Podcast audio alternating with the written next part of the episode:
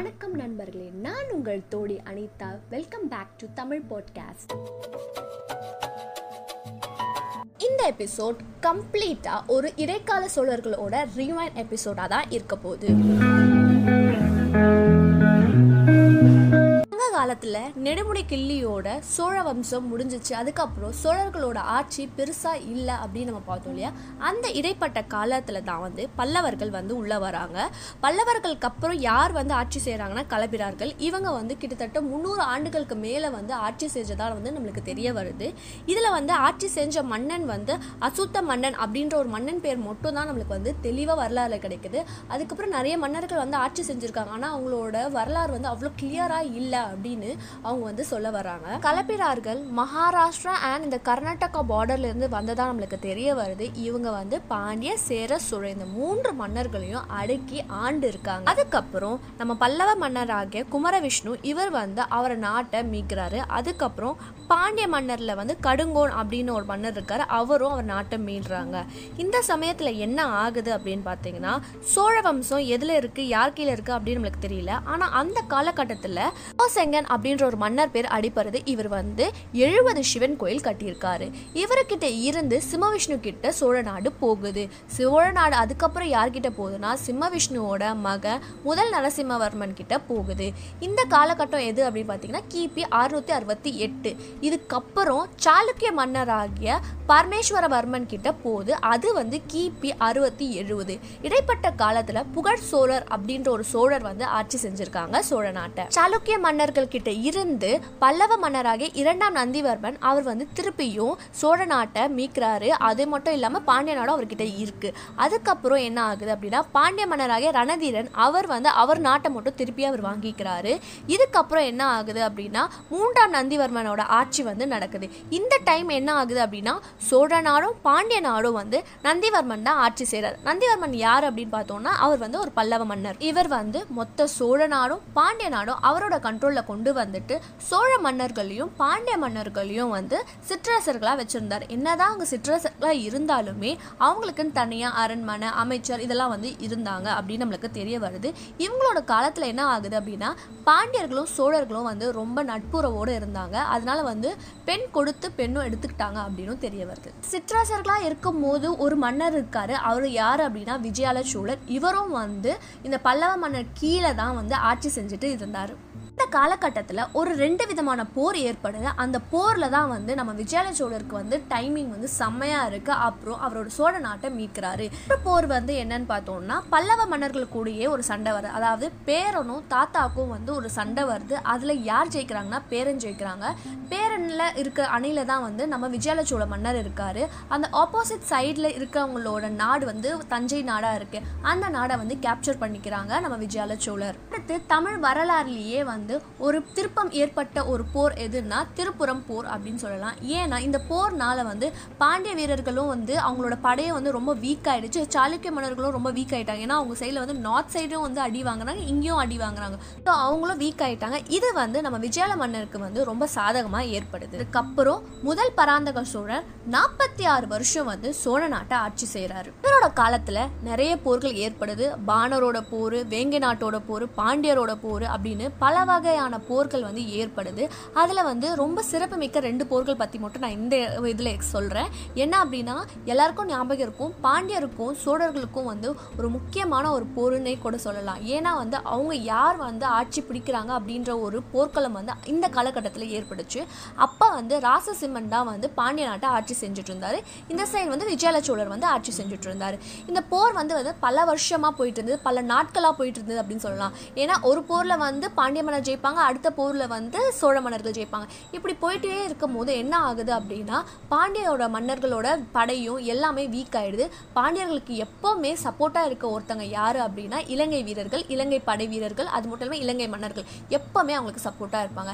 இந்த சமயம் என்ன ஆகுது அப்படின்னா அங்கே வந்து ஒரு கொடிய நோய் வந்து ஸ்ப்ரெட் ஆகுது. இப்போ இருக்க ஒரு கொடிய நோய் வந்து எப்படி ஸ்ப்ரெட் ஆகும் அந்த மாதிரி அந்த காலகட்டத்தில் ஒரு கொடிய நோய் வந்து ஸ்ப்ரெட் ஆகிட்டு இருந்து அதனால் வந்து பாண்டிய வீரர்கள் நிறைய பேர் வந்து இறந்து போயிட்டாங்க. இப்படி வீக் ஆனால் என்ன ஆகுது அப்படின்னா பாண்டிய மன்னர் என்ன பண்றாருன்னா அவரோட செங்கோலும் மடிமுகுடமும் இலங்கை அரசர்கிட்ட போய் எடுத்துட்டு போய் கொடுக்குறாரு. இலங்கை அரசரும் அவருக்குன்னு தனியாக ஒரு அரண்மனையெல்லாம் அமைச்சு நிறைய நல்லாவே பார்த்துக்கிட்டாரு அதுக்கப்புறம் இங்க இருந்து நம்ம என்ன செய்ய போறோம் அப்படின்னு பாண்டிய மன்னர் யோசிச்சு என்ன பண்றாருன்னா அவங்களோட அம்மாவோட ஊர் இருக்கும் இல்லையா? அங்க போறாரு. அது எந்த ஊர் அப்படின்னா சேரநாடு தான் அவங்களோட அம்மாவோட ஊர். அந்த நாட்டுக்கு போய் அவர் வந்து அவர் வந்து பார்த்துக்கிறாரு இந்த சமயம் என்ன ஆகுது அப்படின்னா சோழர்கள் வந்து என்ன பண்றாங்கன்னா அந்த மணிமுகுடமும் அது மட்டும் அந்த செங்கோலும் எடுக்கணும்ன்ட்டு எங்கே வராங்கன்னா இலங்கைக்கு வராங்க. இலங்கைக்கு வரும்போது அந்த இலங்கை மன்னர் கொடுக்க மாட்டேன். ஏன்னா எனக்கு வந்து பாண்டிய மன்னர் ரொம்ப பாதுகாப்பாக பார்த்துக்கோ அப்படின்னு சொல்லிட்டு போனார். அதனால வந்து நான் கொடுக்க மாட்டேன் அப்படின்னு நான் சொல்லும் போது ஒரு போர் ஏற்படுது. இந்த போர்க்களத்தில் என்ன ஆகுதுன்னா நிறைய வீரர்கள் இறக்குறாங்க.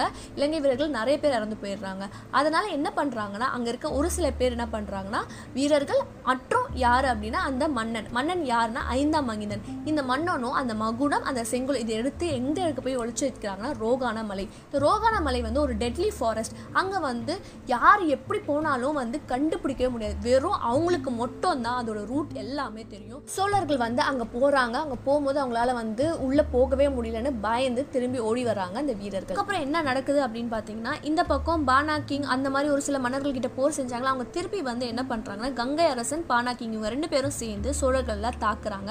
அந்த தாக்கும் போது யார் இறந்து போயிடுறாருன்னா அவரால் மகன் வந்து ராசாதித்தன். இவர் வந்து இறந்து போயிடுறாரு. இவருக்கு மொத்தம் அஞ்சு மகன்கள். அதில் முதல் மகன் தான் ராசா ராசாதித்தன் ரெண்டாவது வந்து கண்டராதித்தன் மூணாவது வந்து அரிக்குலகேசரி நான்காவது வந்து உத்தமசியன் ஐந்தாவது வந்து அரிஞ்சியன். ஆறாவது வந்து யாருன்னா அவங்களுக்கு வந்து ஒரு பெண் மகள் இருக்காங்க. இரண்டு பெண்மகள் அதில் வந்து ஒருத்தங்க வந்து வீரமாதேவி ரெண்டாவது வந்து அனுப்பம்மா. இவங்க எல்லாருமே வந்து அந்த சிற்றரசர்களோட மன்னர்களையே வந்து கல்யாணம் பண்ணிக்கிட்டு அப்படியே வந்து அவங்க ரிலேஷன்ஷிப் வந்து பில்ட் பண்ணிக்கிறாங்க. ஸோ தட் வந்து போர்க்களம் வரும்போது அந்த நாடு சிற்றரசர்கள் நாடு வந்து இவங்களுக்கு வந்து சோழ நாடுக்கு ஹெல்ப் பண்ணும் அப்படின்றனால இப்படி ஒரு பெண் கொடுத்து வந்து அந்த நாட்டை வந்து அவங்க வந்து கேப்சர் பண்ணிக்கிறாங்க. மூத்த மகன் இறந்து போறாங்க அது மட்டும் இல்லாம நம்ம விஜயால சோழனும் இறந்து போயிடுறாரு. இதுக்கப்புறம் யார் ஆட்சிக்கு வராங்க அப்படின்னா கண்டராதித்தன் தான் ஆட்சிக்கு வராங்க. இவங்க யாரு அப்படின்னு பார்த்தோம்னா மதுராந்தகன் அதாவது உத்தம சோழன் மதுராந்தகன் சொல்லுவாங்க. இவங்களோட அப்பா செம்பியமாதேவியோட கணவர் தான் வந்து இந்த கண்டராதித்தன். இவர் இறந்த பிறகு அவரோட மகன் தான் ஆட்சிக்கு வரணும். ஆனா அவர் வந்து ரொம்ப சின்ன பிள்ளையா இருந்தனால என்ன ஆகுதுன்னா அவரோட தம்பிக்கு போகுது. அவரோட தம்பி யாருன்னா அரிஞ்சியன். அவங்களுக்கு தான் வந்து இந்த சோழ நாடு வந்து ஆட்சிக்கு போகுது. மற்ற மகன்கள்லாம் ஏன் வந்து அதாவது வந்து அரிக்குலகேசரியோ உத்தமசேனும் வந்து ஏன் வந்து ஆட்சியில் வரல அப்படின்னு கேட்டிங்கன்னா அதாவது வந்து கண்டராதித்தனில் இருந்து அரிஞ்சியனுக்கு ஏன் போச்சுன்னா அதுக்குள்ளேயே அந்த இரண்டு மகன்களும் வந்து இறந்து போயிடுறாங்க. அதனால வந்து அரிஞ்சியனுக்கு தான் ஆட்சி போகுது. இவர் இறந்த பிறகு யாருக்கு போகுது அப்படின்னா இவரோட மகனான சுந்தர சோழருக்கு போகுது. அப்போ வந்து கண்டராதித்தன் மகன் வந்து ஒரு சின்ன பையன் ஒரு ஃபிஃப்டீன் டு ஃபோர்டீன் இயர்ஸாக இருப்பாங்க. அவருக்கு வந்து ஒரு வருத்தம் இருக்குது ஏன் நம்மளுக்கு வந்து ஆட்சியை கொடுக்கல அப்படின்ற ஒரு வருத்தம் சின்னதாக அவருக்கு இருந்துச்சு. ஆனால் நம்மளுக்கு தெரிய வருது என்னன்னா அவங்க அம்மா வந்து இவரை வந்து மன்னராக ஆக்கணும் அப்படின்ற ஒரு எண்ணமே கிடையாது. ஏன்னா வந்து அவங்க வந்து அவரை வந்து சிவபக்தராக வந்து வழிபடணும் சிவபக்தராக இருக்கணும் அப்படின்னு தான் அவங்க அம்மாவுக்கு ரொம்ப ஆசையாக வந்து நமக்கு தெரிய வருது. அதனால சுந்தர சோழர் வந்து ஆட்சியில் அமர்றாரு. இவருக்கு வந்து மூன்று பிள்ளைங்க இருக்காங்க. ஒருத்தர் வந்து முதல் மகன் மூத்த மகன் சொல்லுவாங்க ஆதித்த கரிகாலன். இரண்டாவது வந்து ராஜாதிராஜன் அதாவது ராஜராஜ சோழன் அருண்மொழிவர்மன் சொல்லுவாங்க. மூன்றாவது வந்து குந்தவை பிராட்டியார். அவங்க மூணு பேருமே வந்து முத்துக்கள் அப்படின்னு சொல்லலாம். ஏன் அப்படி அப்படின்னு பார்த்தீங்கன்னா குந்தவை பிராட்டியார் இருக்காங்க இல்லையா? இவங்க வந்து சோழ நாட்டோட அட்மினிஸ்ட்ரேட்டிவ் ஆஃபீஸராக இருந்திருக்காங்க. அது மட்டும் இல்லாமல் இது வரைக்கும் பண்ணாத ஒரு விஷயம் பண்ணியிருக்காங்க என்ன அப்படின்னா இலவச வைத்தியம் அவங்க வந்து பண்ணியிருக்காங்க சோழ நாட்டில் நிறைய பகுதியில் வந்து அவங்க வந்து அதை கன்ஸ்ட்ரக்ட் பண்ணி வச்சுருக்காங்க. அது மட்டும் இல்லாமல் ஆதித்த கரிகாலன் இருக்கார் இல்லையா? இவர் வந்து ஸ்ட்ராங்கான மன்னனாகிய வீரபாண்டியனோட தலையை வெட்டி அவரோட வெற்றி கொடியை வந்து நாட்டியிருக்காரு. அது மட்டும் இல்லாமல் அவங்க அப்பாவுக்கு அதாவது சுந்தர சோழருக்கு காஞ்சிபுரத்தில் ஒரு தங்க அரண்மனையை வந்து கட்டியிருக்காரு. இதனால என்ன ஆகுது அப்படின்னா இவர் வந்து வீரபாண்டியனை வெட்டினனால பாண்டிய நாட்டுக்காரங்க இருக்காங்களா அவங்க வந்து செம்ம கோவத்தில் என்ன பண்ணிருக்காங்கன்னா சோழ படையில் ஒரு செக்யூரிட்டி கார்ட்ஸ்லாம் இருப்பாங்க.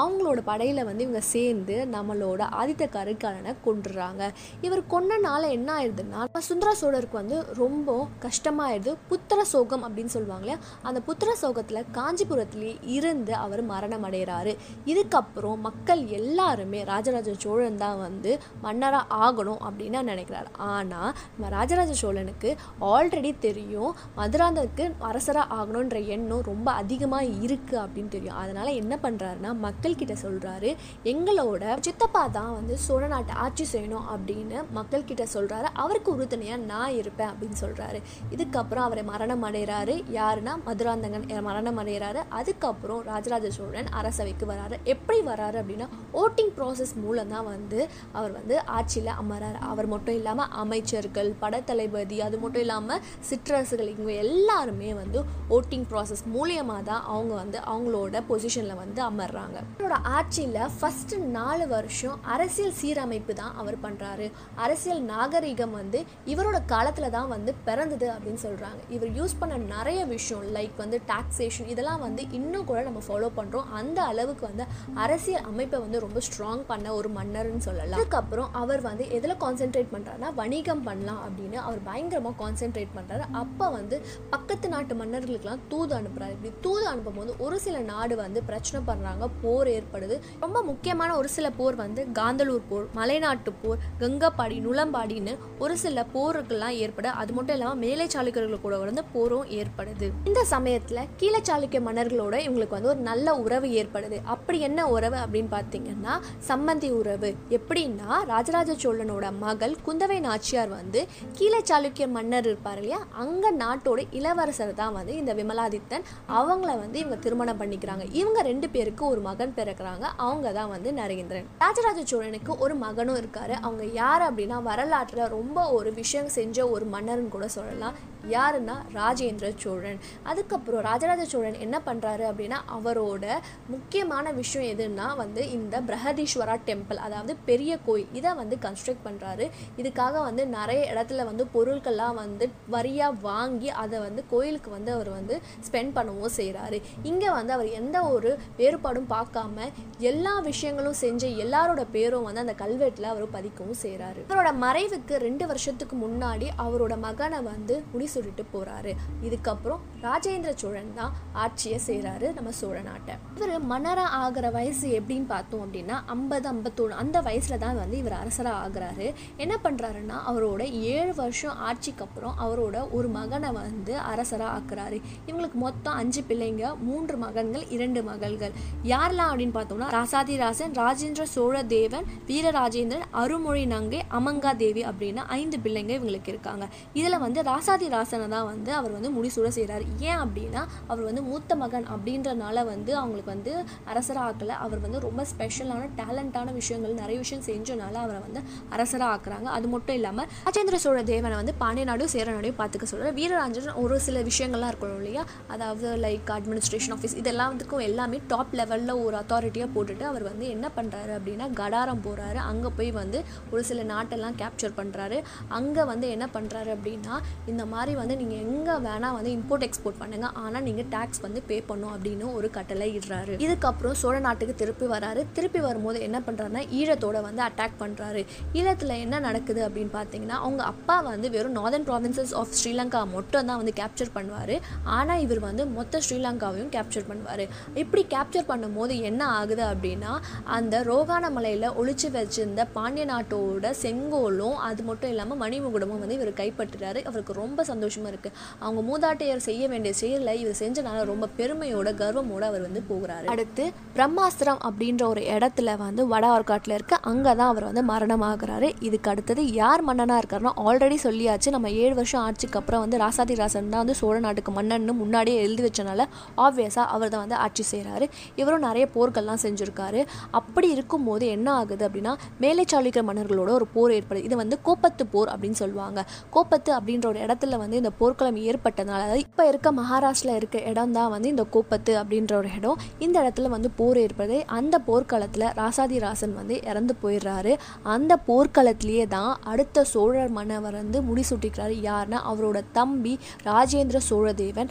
இது வரைக்கும் யாருமே செய்யாத ஒரு விஷயத்தை அவர் செஞ்சிருக்காரு. அந்த போர்க்களத்திலே அவர் வந்து முடிசூட்டிட்டு போர்க்களத்தில் அவர் வந்து வெற்றி பெறவும் செய்கிறாரு ராஜேந்திர சோழ தேவன் இறந்த பிறகு அவரோட தம்பி வீரராஜேந்திரன் தான் வந்து ஆட்சி செய்கிறாரு அந்த சமயம் வந்து ராஜேந்திர சோழ தேவனோட மகனும் இருக்காரு. ராசமகேந்திரன். இவர் வந்து காஞ்சியை வந்து ஆட்சி செஞ்சுட்டு இருக்காரு அதே சமயம் வீரராஜேந்திரனோட மகன்களும் இருக்காங்க. யார் அப்படின்னா ஆதி ராஜேந்திரன் இவர் வந்து மதுரையும் ஆட்சி செய்கிறாரு அதுக்கப்புறம் ராசமகேந்திரன் இறந்தது பிறகு இவர் என்ன பண்ணுறாருன்னா ஆதி ராஜேந்திரன் காஞ்சியும் ஆட்சி செய்கிறாரு இவர் வந்து ஆயிரத்தி நூற்றி அறுபத்தஞ்சு அந்த காலகட்டம் வரைக்கும் ஆட்சி செய்கிறாரு இந்த சமயம் வந்து என்ன ஆகுது அப்படின்னா பிற்பட்ட சோழர்கள் அப்படின்ற ஒரு காலம் வந்து ஏற்படுது. ஏன் ஏற்படுது அப்படின்னு பார்த்தீங்கன்னா இதை தெரிஞ்சுக்க நீங்கள் சோழ பயணத்தில் தொடரணும்.